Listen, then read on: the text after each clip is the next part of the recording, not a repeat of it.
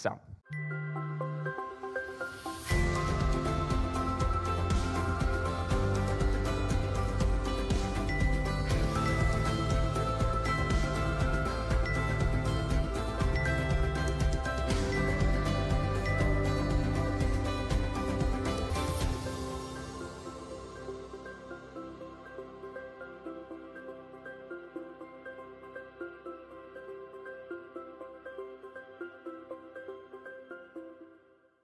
Right. Hey, church.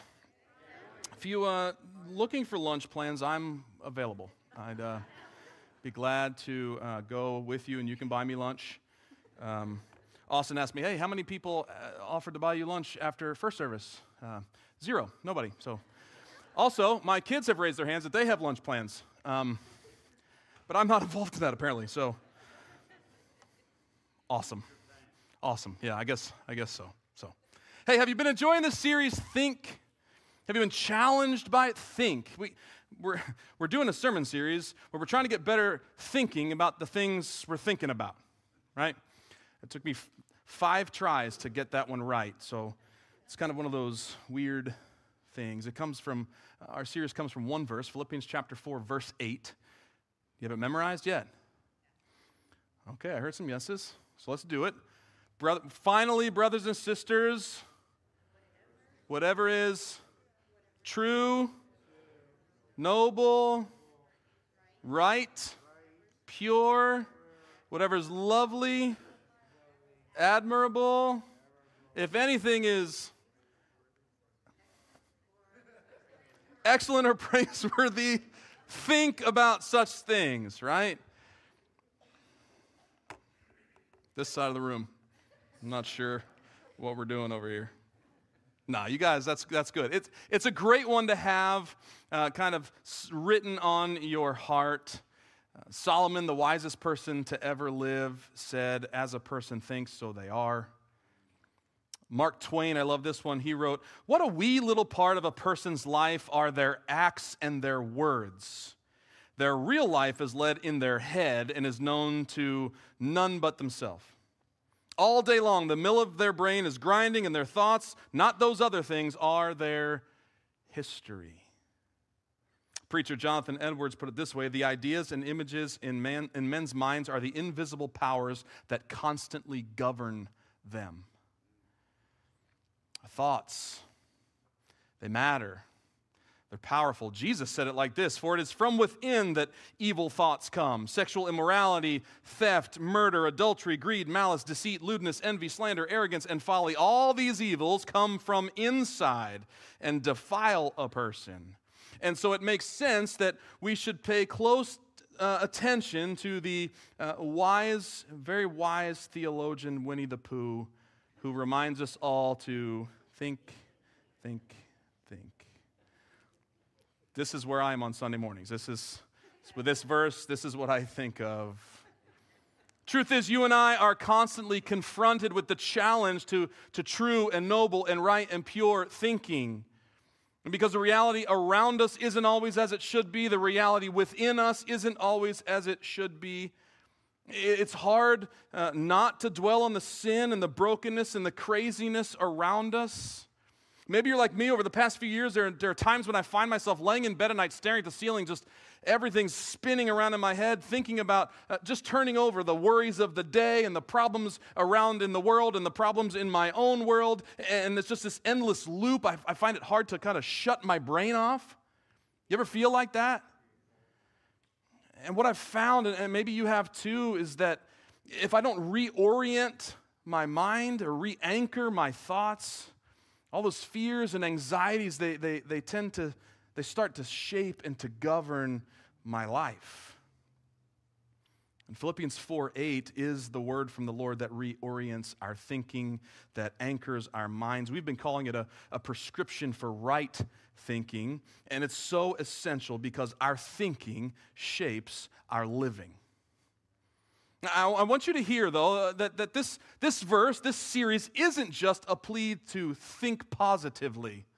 I can remember the first time I read this, this passage, these, these, these words, and I thought, man, this dude's trying to get me to just be like extra cheery all the time, this like weird optimism that just forgets about the world's problems and just Well, just think more, just be positive.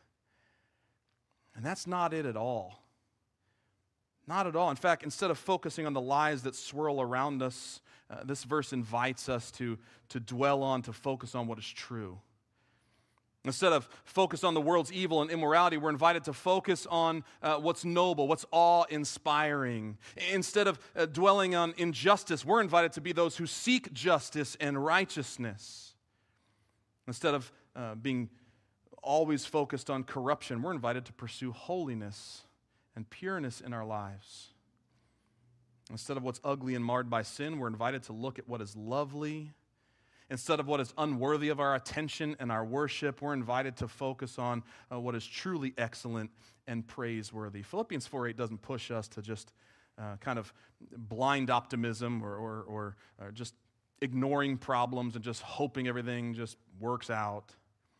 What I also like, it's, not, it's also not a list of a bunch of, of do's and don'ts, right? Or just don'ts. Don't do this, don't do that, because I don't the little rebel inside me always wants to do what I'm told not to do. And I know that's true about some of you too. I'll do my best not to look into your souls right now. Instead, Philippians 8, 4 8, and encourages grants us the freedom even uh, to dwell on what is good. And that actually helps us be faithful and obedient to what Paul said in Romans 12, 2, uh, to, to not conform to the pattern of this world, but to be transformed by the renewing of our minds. That's right. So far, we, we've really learned what it means to think about whatever's true and noble, right and pure. Today, we're going to unpack the next two things to be thinking about, and that is whatever is lovely and admirable. You probably heard the, the idea of one hit wonders before, right? One hit wonders, those songs that, that kind of come out and everybody catches, everybody catches. It doesn't matter who you are, where you are, everybody can sing the songs. You hear it, you start singing it, but they end up being the only hit that that artist or, or that group ever produces. Remember Ice Ice Baby back in, the, the in 1990? I really struggled on whether or not to, to talk about this part because some of you are not going to hear a word that I say the rest of the time we're in here because um, you're doing, like that's all you're going to hear and then to be thinking about whatever i'm going with it. The macarena another one right? Come on eileen by dexy's midnight runners or hey you light up my life. Debbie boone classic. Rockin' robin spirit in the spirit in the sky. We still haven't figured out who let the dogs out but we sing it every time it comes on um, those are all one hit wonders. And the words, the reason I share that is because the words we're unpacking today are actually the Bible's version of one hit wonders. Here in Philippians chapter 4, verse 8, the, is the only place you're going to find these two words the way they're written in Greek. It's kind of cool, really, right? It's, it's, it's, it's really cool, totally unique. But it also presents a little trickiness because we don't have any other biblical baseline for understanding what the words mean. So it's a little trickier. Uh, but the Holy Spirit led Paul to use these words, and so we're going to dig in and, and learn what we can. Here's what we know straight away this, both of these words really apply to our approach to other people. And first up is whatever is lovely. Whatever's lovely. It, it means uh, pleasing, attractive, agreeable. You might think of a, of a lovely painting or a lovely smile or, or a lovely song. The Greek word is, is prosphile. It's a combination of two words, pros meaning towards or, or leading towards, and, and phile, you would know, like Philadelphia, phileo, brotherly love, friendship, really. And so the word literally means that which leads toward stronger friendship. And Paul says that we should be thinking about these things that are toward or leading to brotherly love. We should be thinking about the things that promote friendship, that make friendships stronger, whatever is lovely. And man, do we need to get this one right. Just a few weeks ago, we, we heard a, a sermon about the epidemic of loneliness in our society. Studies show that one in four of us are walking around really with no one to share our lives with. It's not good for us to be alone, God told us in Genesis all the way to the beginning, chapter 2, and yet many of us are. But what if we got in the habit of thinking about whatever's lovely? What if we got in the habit of constantly thinking about that's going that what's going to lead to strengthening our friendships, promoting the love of friends? I tell you, this one this one takes work. Because this one goes in, in, against the grain of our natural self-centered approach to life. Instead of thinking about how I might win or how I can get my way or how to elevate myself, what if we constantly thought about what's going to lead towards love and loyalty in our relationships? What if we thought about uh, what's going to make us closer as brothers and sisters? What if we were thinking about how we can connect with others? Whatever's lovely, think about such things. And, and I want you to do that, like right now. Just take a moment and think. Because here's the problem I think far too many of us just kind of float through life. We don't think, we're not intentional about that. We just kind of react. When something happens, we're, we want to think about it instead of thinking ahead on things. And so I want you to think about right now what are some things that we can do, that you can do to promote uh, and lead towards brotherly love? stronger friendships. It might be, hey, you know what? It's summertime. We're, we're going to be intentional. We're going to stop making excuses. We're going to spend time with our friends. We're going to set aside time and invite them over or be intentional about going about doing things together. It could be, uh, you know what, you're going to step aside from yourself and I'm going to be an encourager. Daggone it, I'm going to appreciate people even if I don't get it back. That's what I'm going to do. Strengthening friendships. Maybe it's you're going to uh, invite some of your friends and, hey, let's go serve somebody else together. Maybe you're just going to go out of your way and you're going to start blessing your friends for no other reason than you love them. We've got three teenagers at home and they do this friendship thing really, really well. Maybe we ought to take a book, a page out of that book. Our kids, they, they laugh a lot with their friends. There's this insane, insane giggling that's constantly happening with the girls in our home. It's great and annoying but it's great. Uh, they, they, they eat a lot together. They, they play together. They, they, they sleep over a lot at my house. That one I'm not um, opening for you to do. You got to figure that one out on your own. Um, what are some things you can do, you can think about right now, and then put into practice to strengthen your friendships? This past Wednesday night at Refill, uh, we, we were looking at, at Jesus washing the disciples' feet in John chapter 13. And the very last verse kind of struck me, especially as I started thinking from going from that message to, to this morning's message, uh, the, the very last verse. At the end of the scene, Jesus tells his disciples, Now that I've, I've washed your feet, I've set an example for you to follow. Now you need to go serve, uh, serve each other. And the last verse, verse 17, says, Now that you know these things, you will be blessed if you do them. And I got thinking, this is kind of like Jesus is teaching them and, and, and, and teaching us, really, something really, really important. Kind of like an equation or, or maybe a cause and effect sort of thing. You see, right thinking, now that you know these things, uh, uh, kind of leads to right feelings. You'll be blessed. That word simply means happy. When you have the right actions, if you do them. Uh, one of the struggles I've been having in this whole series is we're, we're, we're, talking about changing our thinking. We need to think about these things, but if we just think about them, great, but if we don't do anything with it, then what's the point? And so we have the right thinking, it leads to the right feelings when you have the right actions. And I, maybe you're like me, I struggle a little bit with the feelings because there are times, I'll be honest with you, I'm pretty okay by myself. I'm good. You ever say that? Hey, you want to come to this thing? Nope, I'm good. Nope, nope, I'm good. I, I don't, this, I've got my family, so I'm good. I don't need anybody else. Or maybe you find yourself saying similar things to that. I, I certainly don't want to put any work in to another relationship. I find myself, I can, I can easily find myself saying, if it's work, it's not real, or, or something foolish like that, because that's not true, right? I mean, that's just that's simply not true. We, I need people. You need, we need people. We need each other. We need friends. I was going to challenge you to, hey, you know, like think through and search through the scriptures and find one person that did things well by themselves. And I thought, well, that's dumb because you can't. It's not there. You, the person doesn't exist because we were created in the beginning for community community with God and with one another. And healthy, life giving relationships, well, they take work. And so Paul reminds us hey, Christian, you ought to be. You ought to be thinking about ways to develop and to foster and to strengthen your friendships. That's lovely. And whatever's lovely, think about such things. And then think about whatever's admirable. Again, it's, it's the only place in the Bible you're going to find this word. It's the Greek word euphema. They say that. Just say euphema. You guys are just staring at me like waiting for me to give something else to you, so we'll break up the monotony a little. Say it again euphema. You're speaking Greek. It's cool. Euphema, it means to speak well of, right? To, to, to speak well of. Uh, if something is admirable, it's something worthy of praise, it's worthy of celebrate, it's worthy of talking about.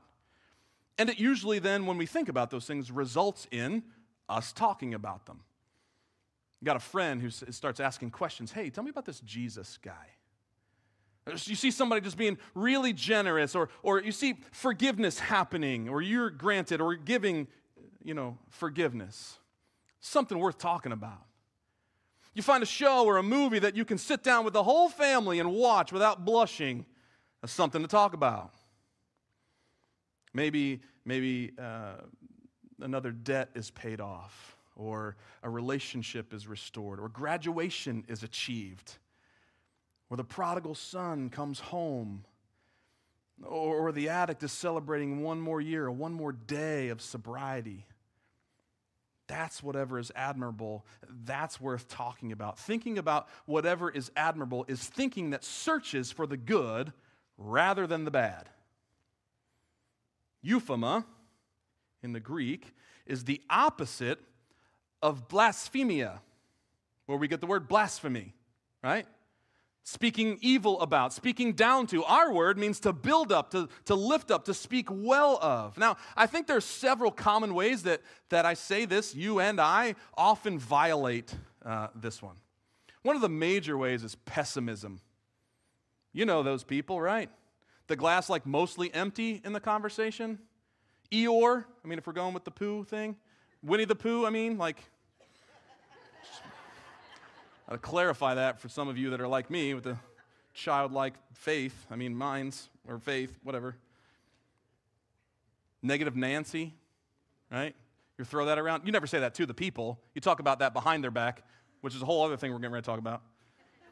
But pessimism, or maybe it's like Lord Kelvin. Listen to this. this. This guy is a scientist in 19th century England. He said, Radio has no future, heavier than air flying machines are impossible, and x rays will prove to be a hoax. Like, come on, man. Like, didn't your grandma tell you if you got nothing nice to say, then yours did too? Or like Paul says in Ephesians chapter 4 verse 29 that we should speak only what is useful for building others up. Being overly negative all the time uh, is another way we miss the point of Philippians 4 8. And a lot of times, especially if we're trying to help people, hey, I'm trying to help you do this better. So I'm going to tell you all the things you're doing wrong. That's not euphema, and it's not helpful. Another, another way we break this one, and it's a big one, it's gossip. Talking about negative Nancy behind her back. Talking about things uh, that don't have anything to do with you. Talking to other people about things that don't have anything to do with them either. either. It's not only a sin, but it's a major way we kind of dig up dirt and spread it around in places. And here's what we do in the church. Let's be honest, we're, we're not immune to this. Uh, we like to couch this in a prayer request. Hey, I need to know all the things going on, all the details of that person's life so I can pray. Yet, no. No.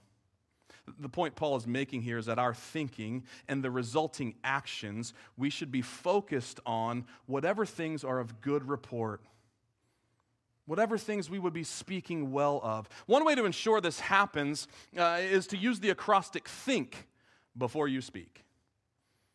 Uh, to make sure that your words are, are, are euphema, uh, run them through this, this, this, this filter, this think filter, especially if you're, if you're on Facebook or you're texting or uh, you, know, you actually have the time to think through things. Maybe you've seen this. Ask yourself, what I'm about to say, is it true? Is it helpful? Is it inspiring? Is it necessary? Is it kind? Think before you speak. Whatever is admirable, think about such things and then speak up about such things. I thought maybe I'd give you a little help today, uh, just because I know a lot of you are like me. And, and so, um, one of the things that's been stirring in me through this entire series is really how downright careless and unplanned my thought patterns are. Again, we just kind of we're reactive. We don't, we don't think ahead. I mean, I love to quote, I love the idea of 2 Corinthians 10:5. Hey, we need to take every thought captive and make it obedient to Christ, right? But when it comes to doing that, I'm usually late to the party. It's usually after the fact. I'm like, oh, it would have been great if I didn't think that and then say it out loud. Maybe you're like that too. I can't imagine I'm the only one. And so, so I want to share something with you that's been helping me these last couple weeks. Uh, our thinking, this thinking thing, it's got to be intentional. You know, if we're going to try to do something in our lives that we haven't been doing regularly yet, and we're going to be different, we want to be successful, we got to maybe consider the situations that are, that are constantly coming up and, and where I usually fail and, and think differently. But I don't know the future, and I don't think you do either. And so I found myself instead praying ahead of time. I, I, got this prayer that I get in the car before I leave the driveway. I'm praying this prayer. I stole it from David because he's really good about this praying thing. And so, Psalm 19, the end of Psalm 19 is this great prayer of David, and I thought maybe it would be helpful to you. It's been really helpful to me. Psalm 19:14 simply says, "Lord, uh, let the words of my mouth and the meditations of my heart uh, be acceptable in your sight, O Lord, my strength, my redeemer." And I like to pray that prayer before I ever go encounter other people. A little help in case you're like me. True. Let me give you one last thing to, to draw your attention to before we, we wrap this up today. We haven't talked a lot uh, uh about the context of Philippians 4 8. And we, we talk a lot about the importance of context, right? When we're, when we're studying the Bible, it's always context before content. What's going on? Who's saying it? What are the verses around it? Help us understand.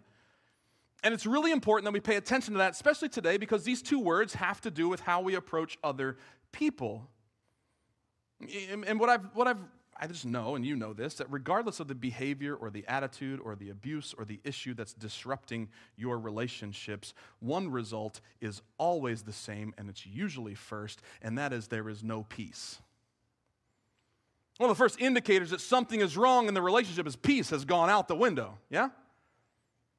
Whether it's deception, it's unmet expectations, maybe it's anger, it's, it's disagreements about money, it's self, whatever it is, peace is the first thing that goes away. And if we don't get intentional about dealing with the issues that have caused this, it, oftentimes it's, it's just downhill from there.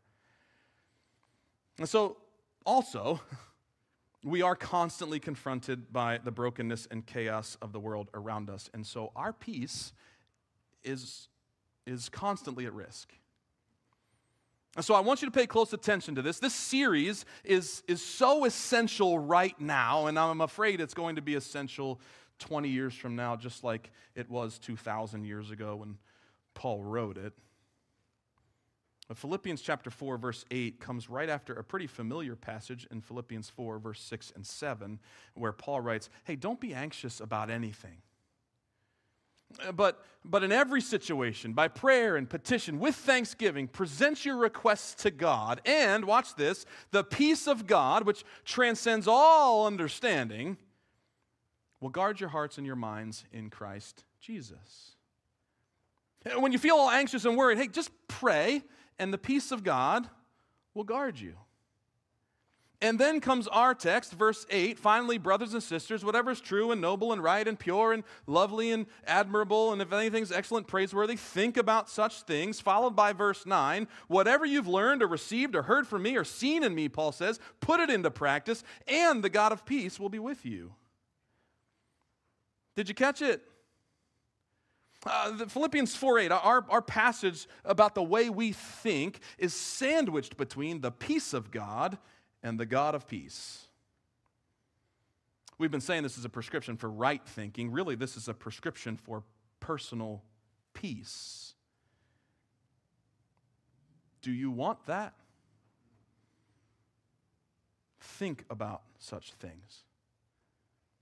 Brothers and sisters, whatever is true, whatever is noble, whatever's right, whatever's pure, whatever's lovely, leading towards stronger friendships, stronger relationships, towards brotherly love, whatever's admirable, things that are good and worth talking about, think about such things. Let me pray for us. Lord Jesus, we do desire to think better. And really, the reality is, uh, without you, we can't. we need your help. I mean, you've given us kind of the prescription, and now we need your power, especially with today's words. Because friendships, relationships, they get messy. God, we, we want to apply these things that we're learning today, and we need you to help us to think about whatever's going to strengthen our friendships, strengthen our relationships.